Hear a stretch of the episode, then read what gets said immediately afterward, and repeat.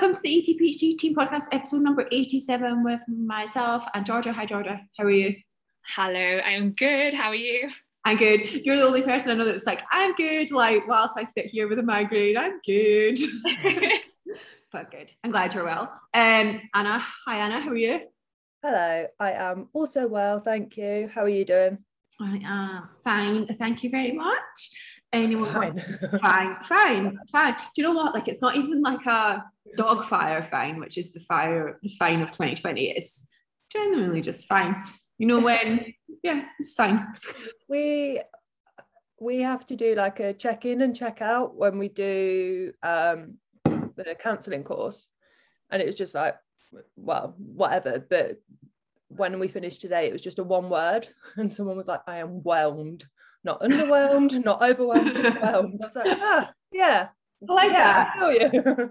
Oh, I like that. We should. Is that an actual word? I feel like we should use that more often. I don't know. I have no idea. But I was like, I think I'm just going to use it all the time. I love it. How are you? I'm whelmed. Like, yeah, well, yeah, exactly. Perfect. Like, just that happy medium. I like that. Um, okay, I don't think there's any specific topics to start with today, so let's just crack on. Um, um, Anna, do you want to go first? Yes. Uh, how do you start moving slash exercising from a place of love or joy when all you've known is exercising from a place of fear or force? How do you start from scratch? Can you? Straight in with a deep one. I'm, I'm fit, literally scratching my head there. Like, I'm like, oh, yes, I've just done. Um, say you you want to find something that you really enjoy to start with, and take the pressure away from it has to be this many days per week and this many minutes per session, and think back like when was the last time that you enjoyed exercise, if ever. Like at school, my experience of exercise was like you had to play hockey and get your legs smacked you had to run orienteering until like you can breathe and i hated that and if that was my idea of exercise i would never really get back into it. So i think explore a few different options like if you like the idea of doing something in a group setting try a few different classes like from pole dancing to yoga to team sports um, or even like classes within a gym if you want to do like circuit classes. Um, and if you prefer your own time and you want it to be like to yourself then e- explore kind of like things in the gym that you find enjoyable because if you enjoy it you're going to do it and the more you do it the better the results that you get if you hate it and you think about it, it being related to dieting or things that you've hated in the past you're you're really not going to want to like throw yourself into it you're going to Yeah. be Can I just say, has anyone actually done pole fitness before? yeah Like you, I remember you doing it, I think, Georgia. It, how hard is it? Yeah i couldn't open doors for a few days afterwards you use your forearm and your grip so much like if it was a handle that you push down i could use my elbow but if it was a twisting doorknob i couldn't get in and out of doors exactly the same as me. I was like, what even is this? I had a pole in my in my flat in uh, Loughborough. I had a pole in the living room. Me and my flatmates did. Yeah, I loved it. Loved bit. Um, yeah, I mean, I don't have a huge amount to add. I think sometimes taking a total step back and just like not going to the gym for a little while, doing some walking, trying some different things, and and almost taking like way time out. You see this when you take a rest day, right? And it, sometimes you're not motivated to go to the gym and you take a deload and you decide, you know, I'm just going to take this full deload out of the gym and then you actually get excited to go back again. So sometimes it's like complete, say complete rest. I mean, complete rest from structured training and then coming back to it again. I think as well, a really good way to frame it is like, what can I do to, what can I do to respect my body today? Rather than what do I need to do or what should I do? and a lot of this is just about a lot of this is just about your internal dialogue of saying how am i framing it in my own head before i train am i saying that i need to go or i should go or i have to because it's this is my program or am i saying my body's not moved in like three days i remember my friend my best mate in lockdown she um she exercises completely for fun she's got the best relationship with exercise it's, it's just great. And in lockdown, she messaged me one day. She said, I think I've got a hernia or something. Like, what do you mean? She said, I've got this really bad pain like, in my groin.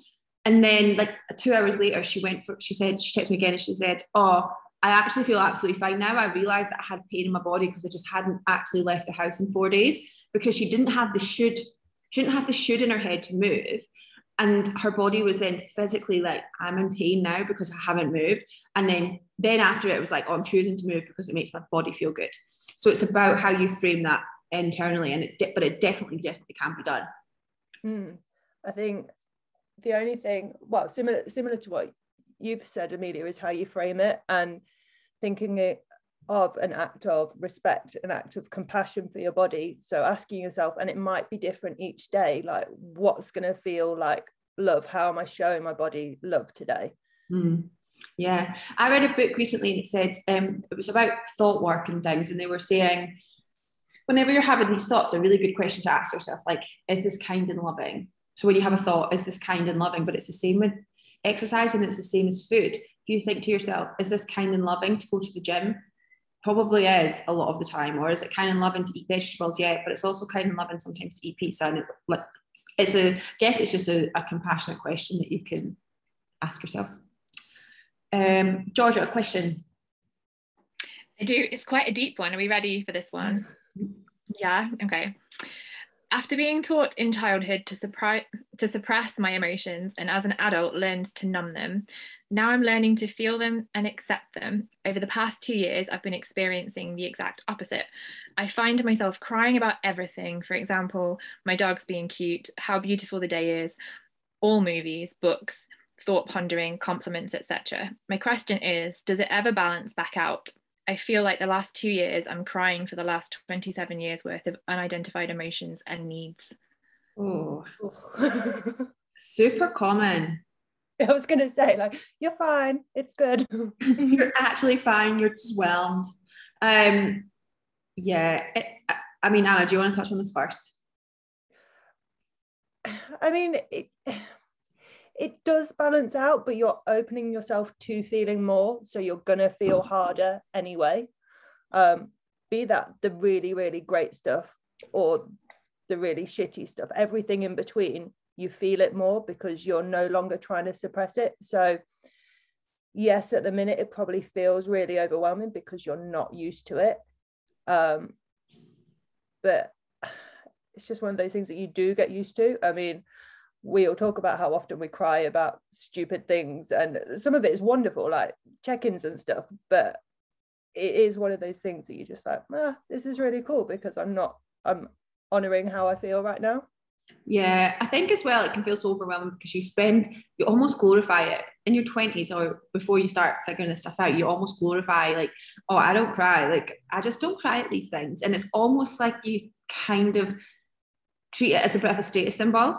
And so then when you do start to become this, you've got this internal judgment of like, oh, those people all along were doing it right. And it was actually me that was struggling a little bit. And damn, that wasn't actually something to boast about. That was probably something that I needed to listen to, which of course you now have because you're in a much better place. So that's obviously awesome. So I think some of it comes from that internal judgment. And if you challenge that and you say, you know, being an emotional wreck is not a wreck, we are human and we're supposed to be emotional then it kind of takes that overwhelming feeling of it away a little bit because you just start to accept it. And one of my clients who just finished up with me actually, she said, I just have to accept and I've just come to accept that I am just one of those emotional people now. And now that I've accepted it, it's fine. And I think sometimes it's it's like that. And again, I don't know where I'm getting these quotes from, but there was something I read the other day, and it was like when you stop, when you stop overeating, all of the things that you suppress come back like a tidal wave. It was it was framed far more eloquently than that. it was like the feelings that you suppress come back like a tidal wave. And like that's exactly it. And and so it's super super normal. I think i was reading it about it wasn't actually about overeating that i was reading it's just general um, psychology stuff. And i think again it just helps to remember that that's completely normal and, and takes away the judgment of it. But i mean yeah we cry all the time. The other day i sat down to meditate and I left Emma and I was in such like I was in a good mood apart from like all the other stuff that's going on in my life. I'm still in a, quite a good mood and then I sat down to meditate. I literally closed my eyes and within about one second I was bawling my eyes out. And then I came back and told Emma, she was like, what? And I'm like, yeah, I thought I was like legit fine. And it just fell out of my eyes. So I, th- I don't know if it ever goes away. I think you just get used to it. Yeah. Um, okay, it's me, isn't it? I've just I've just lost all my questions. Right. This is one of Denai's questions. what does the transition look like from working on restoring a healthy relationship with food, which I feel I'm successfully in the process of doing, towards fat loss goals for health reasons, namely PCOS and making workouts easier and more enjoyable rather than for aesthetic reasons? How do you know when you're ready and won't regress back to old habits? What are the first steps you should take, especially when already doing frequent workouts and eating plenty of veggies and protein? Great question. Okay. Um, there was just that.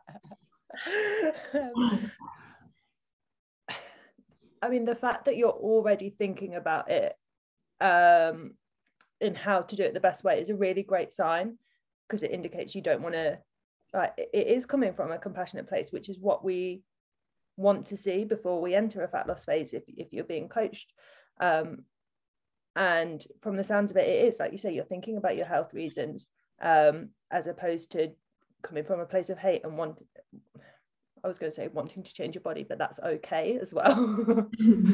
um, do you know? Do you know why I think we're all stifled? It's because it doesn't really look that much different from what you're doing already. Yeah, it, and this is what I try and explain um, to people in that the work that we do is so fluid that you can do it even if the goal changes. Mm absolutely that. And and so it looks like pretty much everything that you're doing now but maybe when you if you're focused on eating regularly maybe actually when the time comes and you're ready for fat loss maybe you eat slightly less regularly. Maybe there's a little bit more time between meals. Or maybe those meals are not actually to full satiation but actually to a point where you you've you're satisfied but you could probably eat a tiny little bit more.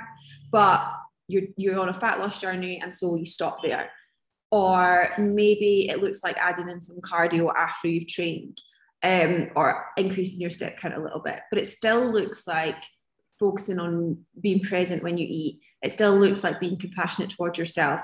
So all of these things are still there. It's just that for example when you're improving your relationship with food and you work with us on things like the hunger scale what we normally recommend is everyone's different in terms of what their hunger what level of hunger they feel ready to eat at and what level of hunger they, you know, if they get beyond that point, they really struggle to feel like they're in control of their decisions. So when you're working on your relationship with food, you might say, right, you want to eat your meals roughly between like a four to a seven on the hunger scale.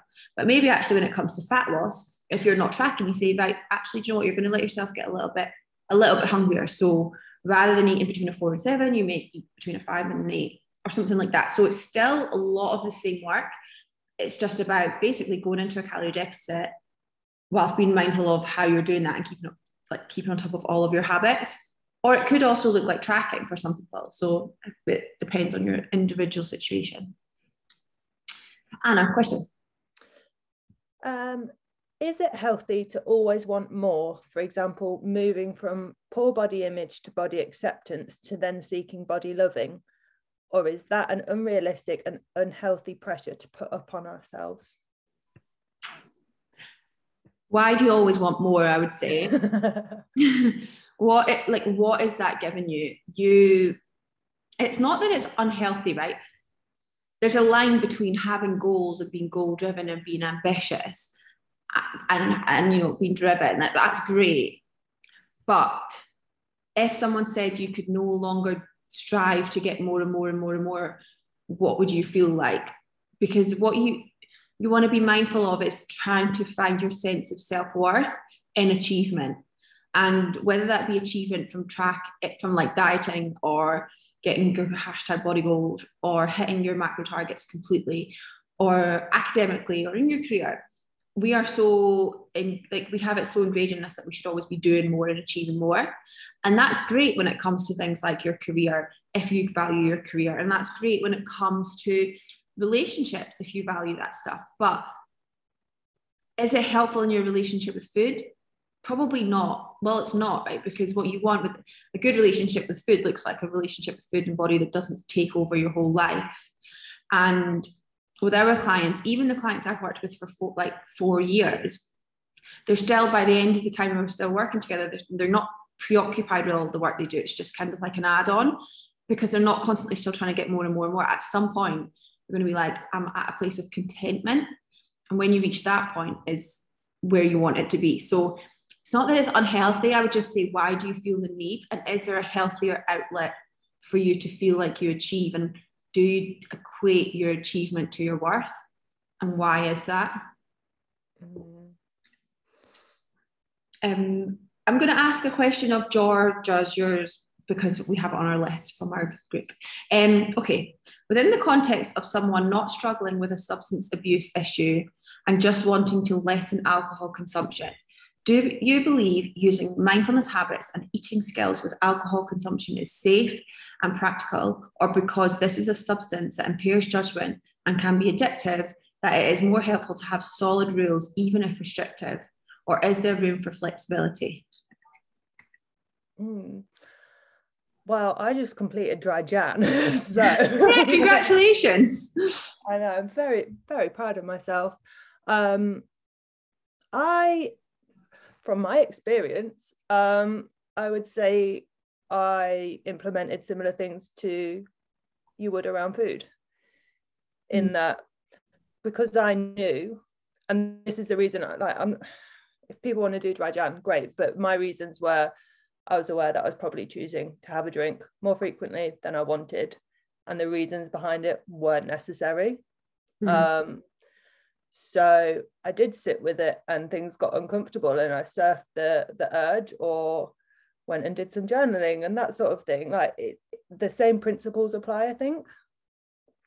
I agree, and I'm not 100 percent sure in terms of not 100 percent sure in terms of what the actual question means because I don't know if it means like is it i don't think hold on is it safe and practical to use mindfulness habits and eating skills with alcohol so i think it, it does mean what you said i think it's absolutely safe in terms of practicalities like do you want to do like the mindful raisin technique where you're super mindful about what you're doing with a sip of wine if you want to do that that's absolutely safe. I might try that the first time I have. Yeah, it's like wine tasting, right? Like that's yeah. that's basically wine tasting. Um I wouldn't know. I just found it when I did. um, I think it's safe. I think the thing is, is we don't, in general, I don't recommend any solid rules. Even with, we were eating donuts the other night, me and Emma, and um, I said, oh, there's probably trans fats in these donuts because tra- trans fats are the one, probably the one type of food that I would say are foods that we really don't want to have. They're not helpful in any way, and we don't have them in the UK and Europe, so you don't need to think about them, but they are in the States available in processed foods. And we were like, oh, that's interesting. And actually, to be fair, because of various health things that we've got personally going on, we're like, we're not going to actually have these donuts because anymore. We didn't, we've not had any more because of the trans fats. And I think, but aside from the reason I was saying that is like that's not still not a solid rule. It's like actually, do you know what? They're delicious, but they're not worth us having those types of foods. So it's still still not a rule. And if I said I really want that donut that was had a heart on it. I really want it before we leave. I'll go and have it. So it's just about saying, like, again, just making a choice and it's doing it from a place of like what's best for me. The the weekly upper limit for alcohol in terms of units for women is 14. I think for men it's 21. Um, and that's kind of in terms of health, we don't want to go beyond that. So is it wrong to say, sure, it's fine to have a couple of red glasses of red wine and practice mindfulness with it one t- like one time. No, I don't think there's anything wrong with that at all. Um, okay, one of my clients. Advice on how to stop a lack of self-confidence and the fear of failure from you following your dreams, goals, and passions. Ooh. I'd say what always comes to my mind is Amelia's voice whenever I've felt very similar in the past over the years is what's the alternative?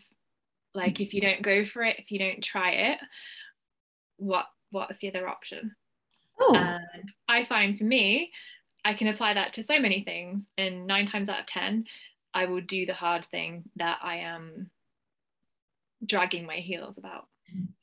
Oh, I like that. I don't really know you as a, a heel dragger. I would never like I would never put you as a heel dragger, so that's interesting. Um, well, yeah, more, more of that like kind of like ah, I just I don't know if I can or I should. Like, what if what if I fail? And the alternative is, well, then you never try.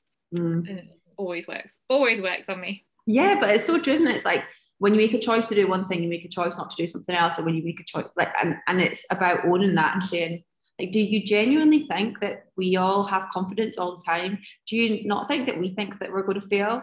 Even now, if we're we're launching something new, it's like, oh my god, what if this doesn't actually work? It, it might not work, but how do you expect to achieve anything without a little bit of fear? All the scary things, not all the scary things, all the things that lead to growth are scary. Not all scary things lead to growth. So let's get that the right way around. Um, yeah, I think you just have to treat it as a sign that you're growing. Treat the lack of like the fear of failure as a sign that you're growing, and you either follow it or you don't. Um, and with self confidence, I think you only get confident by giving yourself the evidence that you can do something. So you have to put yourself in a situation where you give yourself the evidence. And even if, for example, you don't want, right, let's say, say that I was going to run like this big event, EIQ and I were going to run this big event, and I had no confidence in us whatsoever. We could say, right, let's run a webinar first. Let's run like a small event first just for our friends. Then let's run this. And it's like every time we do a little thing, it's given us a bit of evidence to say, oh, that worked, that worked, that worked. Our confidence can build and build and build so that we can do the big thing. So even if you think I can't do the big thing now, is there a moderate thing that you can do that gives you a little bit of confidence? Um, that's what I would say practically. Um, Anna, question?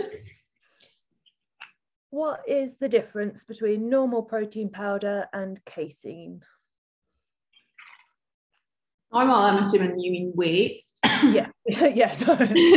Not you, but like yeah. Um, they're slightly different. They've got different amino acid profiles. So whey's got more leucine in it, and leucine is the main amino acid responsible for kind of switching on muscle protein synthesis, which is what we require for hypertrophy and strength. So um, whey is a complete has a complete amino acid profile. It's also fast digesting, and casein is slower digesting. So old school tra- train of thoughts for that casein, you, you would want to have casein like as a slow release overnight because you're not eating overnight. And then that was on my meal plan. there we go. And you know what? To be fair, when I was competing, I did do like a mix sometimes of whey and casein, or the problem with casein is because it's got less leucine, it's less, less potentially less optimum. Um, and also when Don't you add the bodybuilders that please oh, disaster but also casein in general unless you mix it with yogurt is pretty rank like when you mix it it turns to like dusty mush it's hideous oh um so really that's the difference. Like the digestibility, whey is faster digesting and whey has more leucine in it. I generally would always just recommend having whey protein. Casein is fine if you enjoy it. Like there's one that mixes really well with yogurt and it turns to ice cream. I think it's Optimum Nutrition's vanilla one. And if you mix it with Greek yogurt, which is great because if you mix it with dairy, dairy is a complete protein source and it has a solid amount of leucine in it. So if you mix that with casein, then that's a really good overnight snack, so to speak, because you get the switch on of muscle protein synthesis and then you get slow release overnight. But I mean, for and it tastes like ice cream, that one specifically. But again, does that matter for 99.9% of people? No. But if you want to do it, then great. Um, add that to my list. um, Georgia, I'm asking another one of your questions again that I have here. Hmm, thank you. I know I'm selfless. Um, apple and peanut butter. Mm, a delicious snack that I really enjoy. Is this a fatty thing that I should avoid? I'm asking because I used to have it as part of the Joe Wicks plan and associate it as dietary. But I did really enjoy it and it helps me eat more fruit. I don't eat apples now at all. If you enjoy it, then go ahead and eat it. There's no reason not to. It's not a fad, it's a really, in my opinion, a really tasty snack. And like you said, it's a good way of getting fruit. And who doesn't love peanut butter? So mm, exactly. When we were talking about this um, i asked her if it was something she'd come across like a snack that she discovered and it hadn't been part of a diet plan in the past would she still have the same apprehension like in terms of including it now and then she realized that it was the association of having had it as part of a diet plan that had made her feel a bit fearful of including it now. And she's working really really hard to move away from like diet culture and the the thoughts and behaviors that she had involved with that. Um, and has since been eating apples and peanut butter quite regularly and thoroughly enjoying it which is really good to know. Mm. oh, it's so good it is a good choice really crispy apples like crunch when you dip it in oh. pink lady i think a pink lady with almond butter is oh gosh um okay Becca's question How to overcome rest day guilt? I'm just going to go in. Yeah. Um, genuinely, the, the, the only piece of advice I really give here is treat it like active. Treat rest as an active process. And I don't mean by doing something active, I mean by saying, if you continue without taking a rest day, what's going to happen is your training is going to reduce. Your performance is going to reduce. You're going to get less from your training. You're going to get hurt and you're going to end up spending tons of time out of training or ill and then taking time out of training. Or you take one rest day as a form of active recovery. Again, not actually doing active things, although you might go for a walk or whatever, but it's a necessary part. Like you cannot treat your body like something that's just going to keep going and going and going and going and never going and, and never going to break or stop. It just doesn't work like that. In terms of body respect, it doesn't work like that. But in terms of actual physiology, your body, like it's like sleep, right? You wouldn't just say, How do I overcome the guilt of sleeping? You know, well, sleeping is really important for all of these things. Rest is exactly the same. It's the same as rest from work, it's the same as rest from the gym, rest from a person. Like it's in order to like imagine you're around someone 24 7 all the time, how do you think that you would treat them and how do you think they would treat you? Or if you just said, you know what, I'm going to go and take today off myself and then come back, how are you going to treat them then? It's, it's the same sort of thing. Mm. I think the only thing I would add to that is um, not to assume it's an HA client, but I know Becca works with lots of um, clients who do have HA, that some of the HA clients I've worked with have found it really helpful to reframe the way that they think about that. So rather than like, oh, I'm removing a training day and I'm losing out on that, to flip it around and say, I'm choosing to include additional rest and actually you're giving yourself something rather than taking something away and sometimes just flipping it that way around as in like we do it with diet don't we? Like inclusivity of like what am i taking away? No no no like what am i including? What am i adding? And that can be a really helpful way to frame that because you're not removing training you're including extra rest and recovery which you know is going to be beneficial. That was a great answer in my personal opinion. Not that that matters. Um okay anna question any suggestions for gaining confidence in a new body shape and how to find clothes that fit without the anxiety and emotions which occur when shopping and trying clothes on? I think taking a bit of a beginner's mind with it. I think if I went shopping now and tried to wear the same clothes that I wore when I was a lot slimmer than I am and didn't have muscle, I, I would feel uncomfortable because nothing would fit me properly. It's like when you go through the phase of realizing that jeans in general don't fit you when you start weightlifting in general.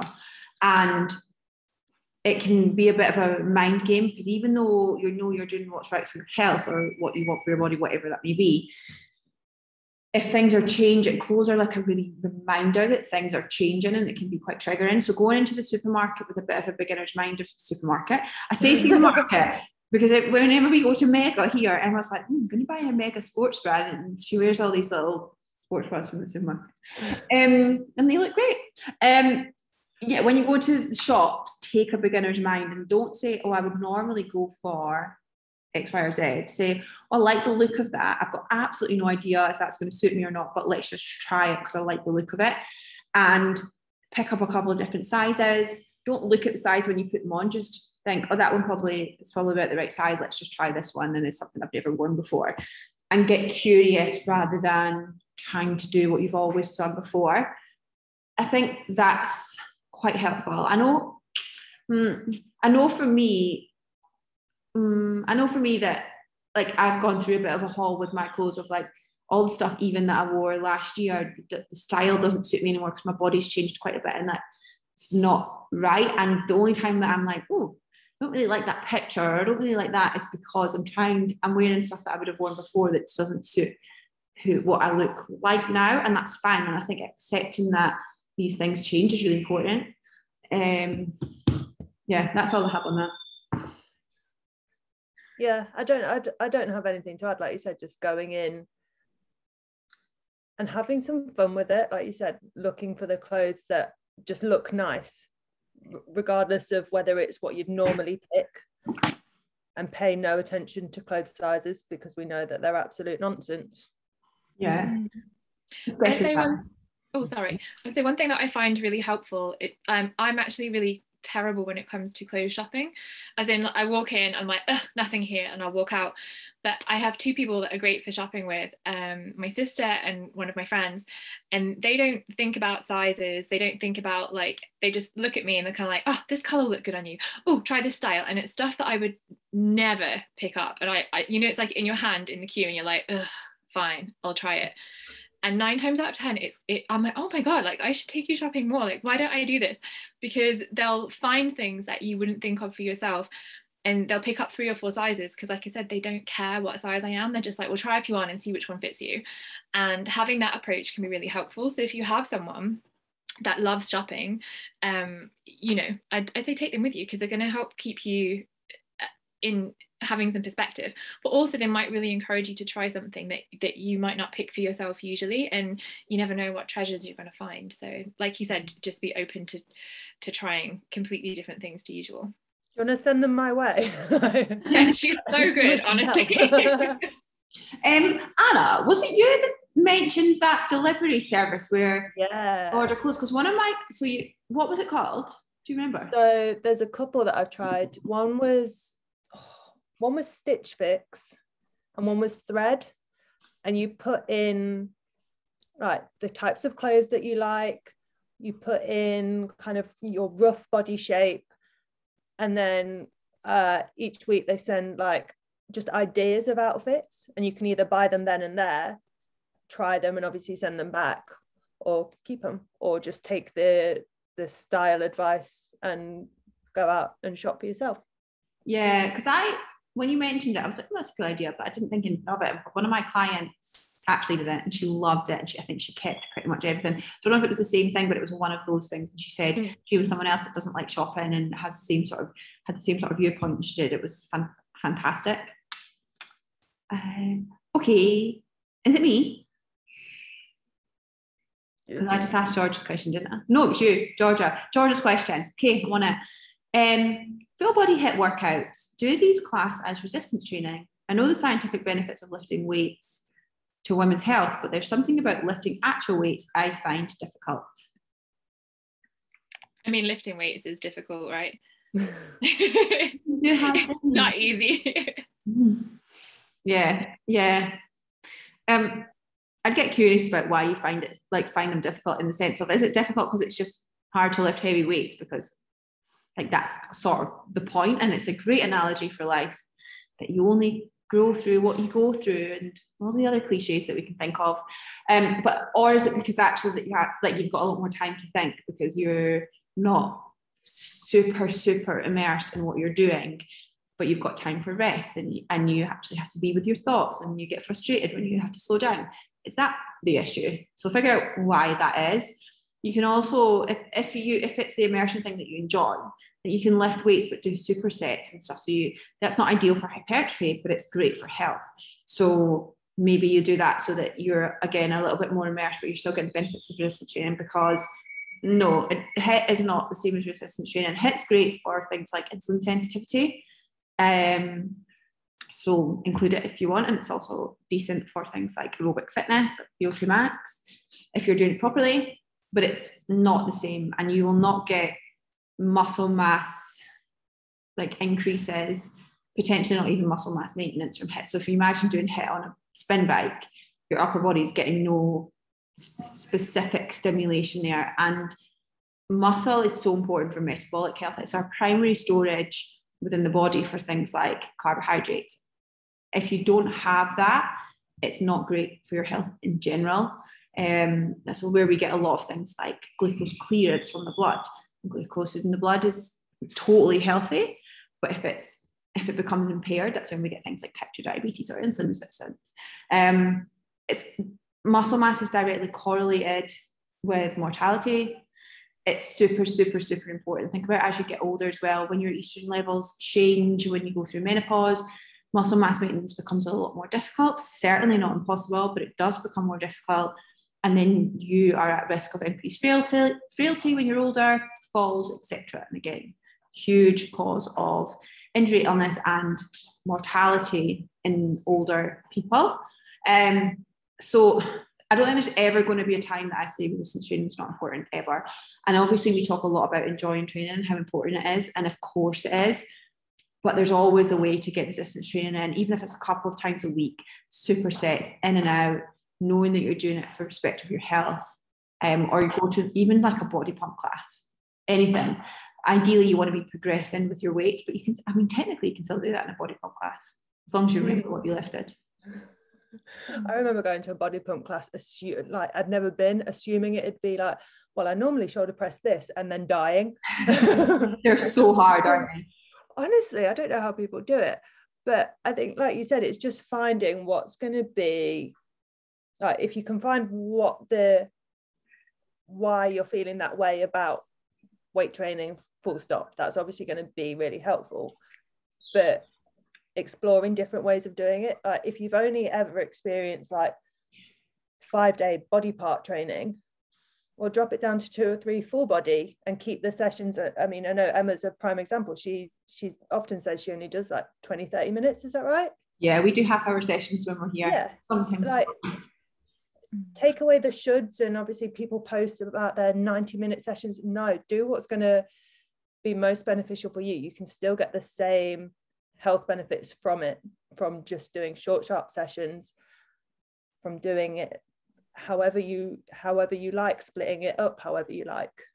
Yeah. If i told emma to do three sets of 10 on rdls and then take a few minutes off and then do three sets of 10 on split squat, she'd be like, absolutely not. So I'll do two exercises. I'll do like a typical day would be like I'd go in and do it's like seated abduction. I'd do RDLs like three sets of 10, three sets of 10 Bulgarian split squats.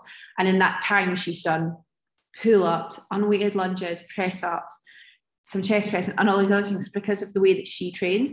Whereas I'm like, I'll just go in and do like an extra session in the week for half an hour rather than trying to cram it all in. So it's yeah, like you said, it's very much personal preference.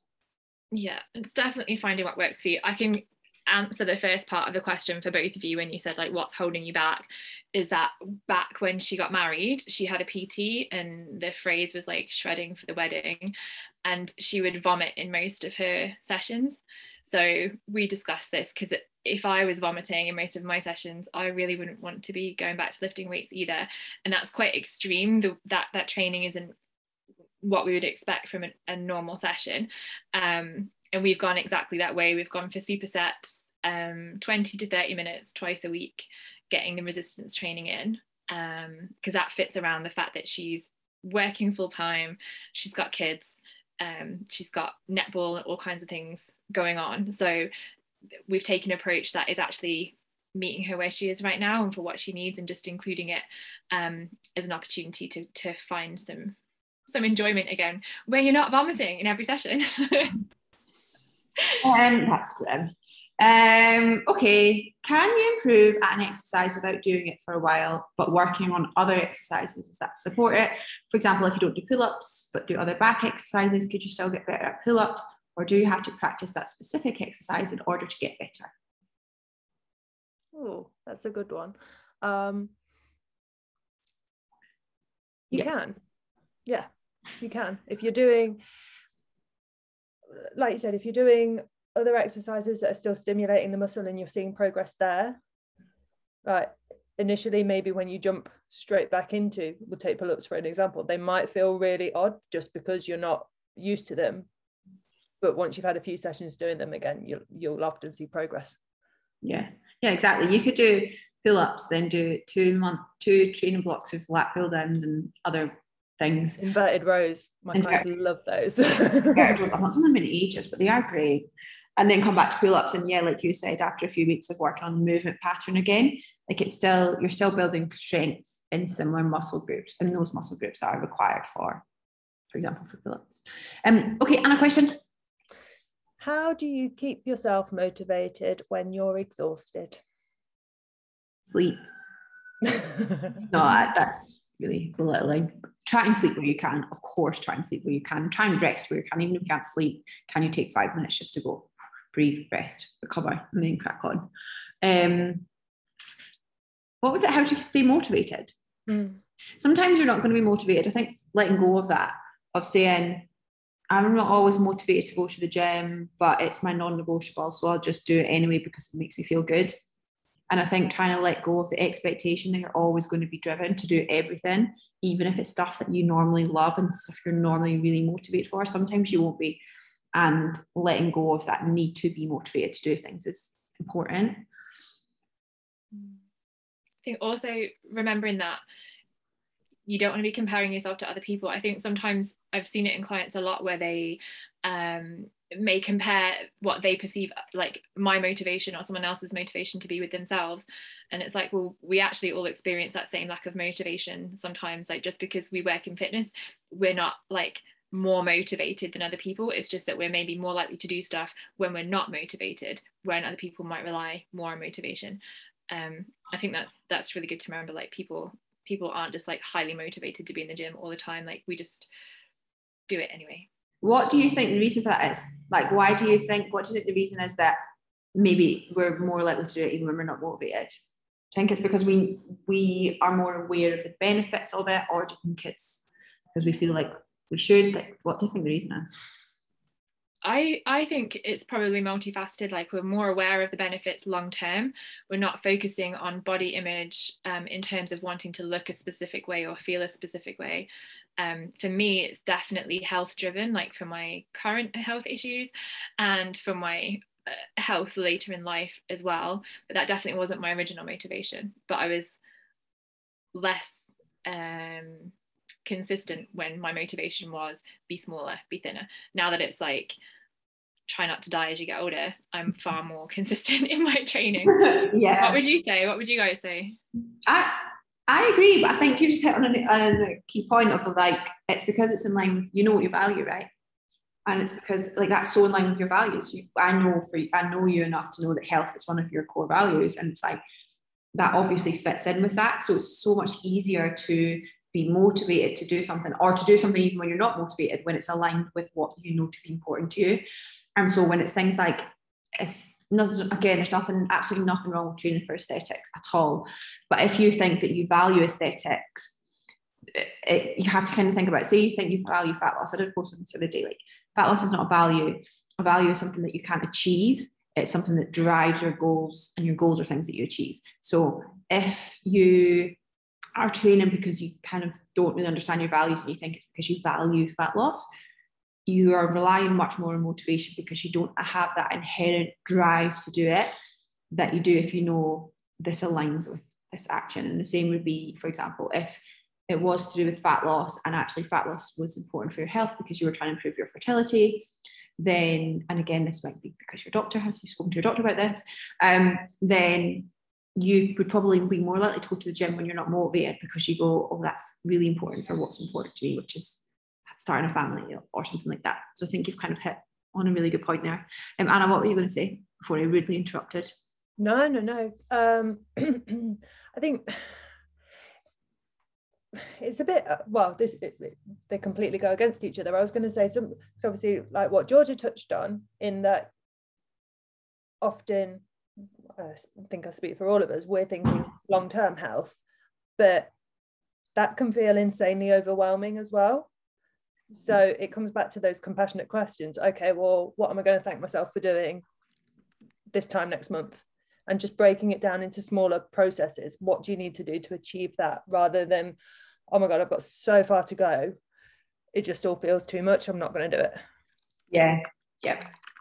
Okay. Um, Steph's question how do you deal with friends and family wanting to celebrate something with food or alcohol when you don't really want to? I still want to make them feel like I am celebrating with them. Celebrate with them in person. You don't, if you don't want to, you don't have to. Nobody's going to force you. Nobody's going to judge you. Um, that's often just a projection of your own thoughts and worries. Yeah, I think I agree. I think um, question why you don't want to. Is it because actually you think that when you go and celebrate with food that you're gonna they're gonna have certain foods that you still deem as bad? In which case that's something to work on. You want to work on like your food neutrality. Is it because you think that when you have a bit of pizza with your family, you're not going to be able to stop?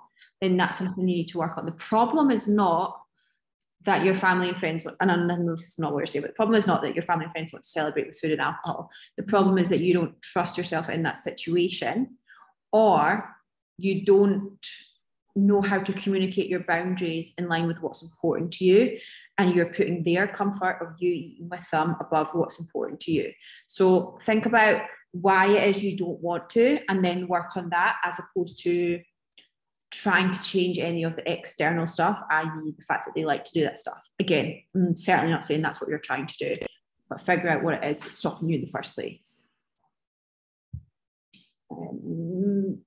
Anna?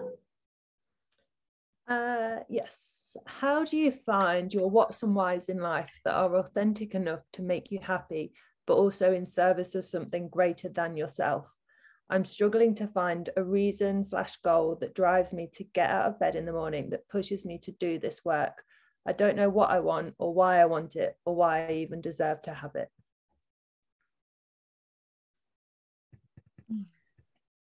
Um, okay, there's a couple of things here. I want to do this question justice. You not deserving something is, is sort of a separate thing to this question. What is your driver from think, you thinking that you're unworthy of anything?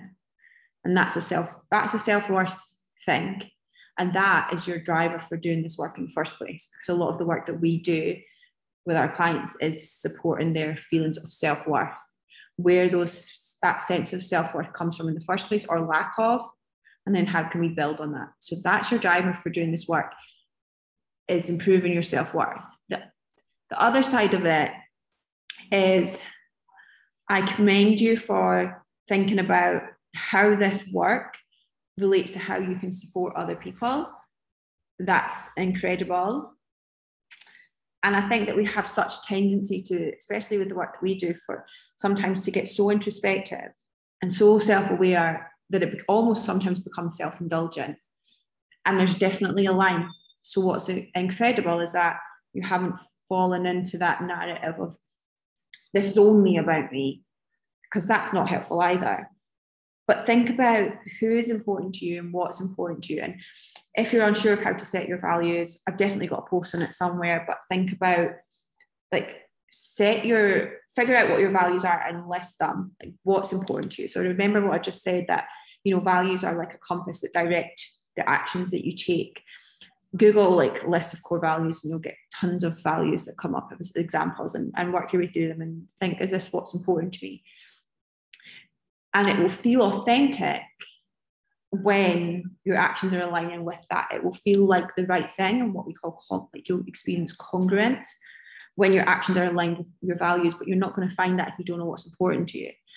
And most of the time people come to us and don't know what's important to them. They think they, they do, but they, they're not necessarily sure because they've picked these things up from other people, society, parents, friends, etc. What they think they should, what should be important, whereas what's like actually genuinely important to them. So figure that out. And then if, if for example, what's the word I'm looking for? It's not legacy, but um, acts of service or something. I can't think of the right value, but if helping other people is what's of value to you, or supporting other people think well how does this work allow me to be more for other people so for example for me if i went to therapy and i was not motivated to go to therapy but one man one, one of my core values is my career and one of my core values is helping other people so it's like i cannot expect to show up for other people support you guys as coaches support clients if i don't have my shit together like i can't so that is my motivation or would be in that situation. That would be my motivation to go to therapy to do the work on myself so that I could be the best for everyone else. And so you need to, like, it, again, it comes down to values. That's the key. And then thinking well how does this align to what's important to me? And it might be a it might be a link that you've never thought of before but that's why writing and journaling can be so helpful. And i'm sure anna you'll have some sort of journal prompts on figuring out your values. I've almost put money on it. Values i've got purpose i'm, there we I'm go. here. I'm here. There we go. So like if you've not seen them then look at anna's um, journaling prompts on her instagram page. Um Okay, I think we'll hold it there. Uh, great questions today. And we've got plenty more. So we will do another question one again. It's this week. One week, we're going to have two questions podcasts because we've got so many to work through. So thanks, everyone. Keep them coming. And thank you both very much. Thank you. Bye-bye. Bye. Bye.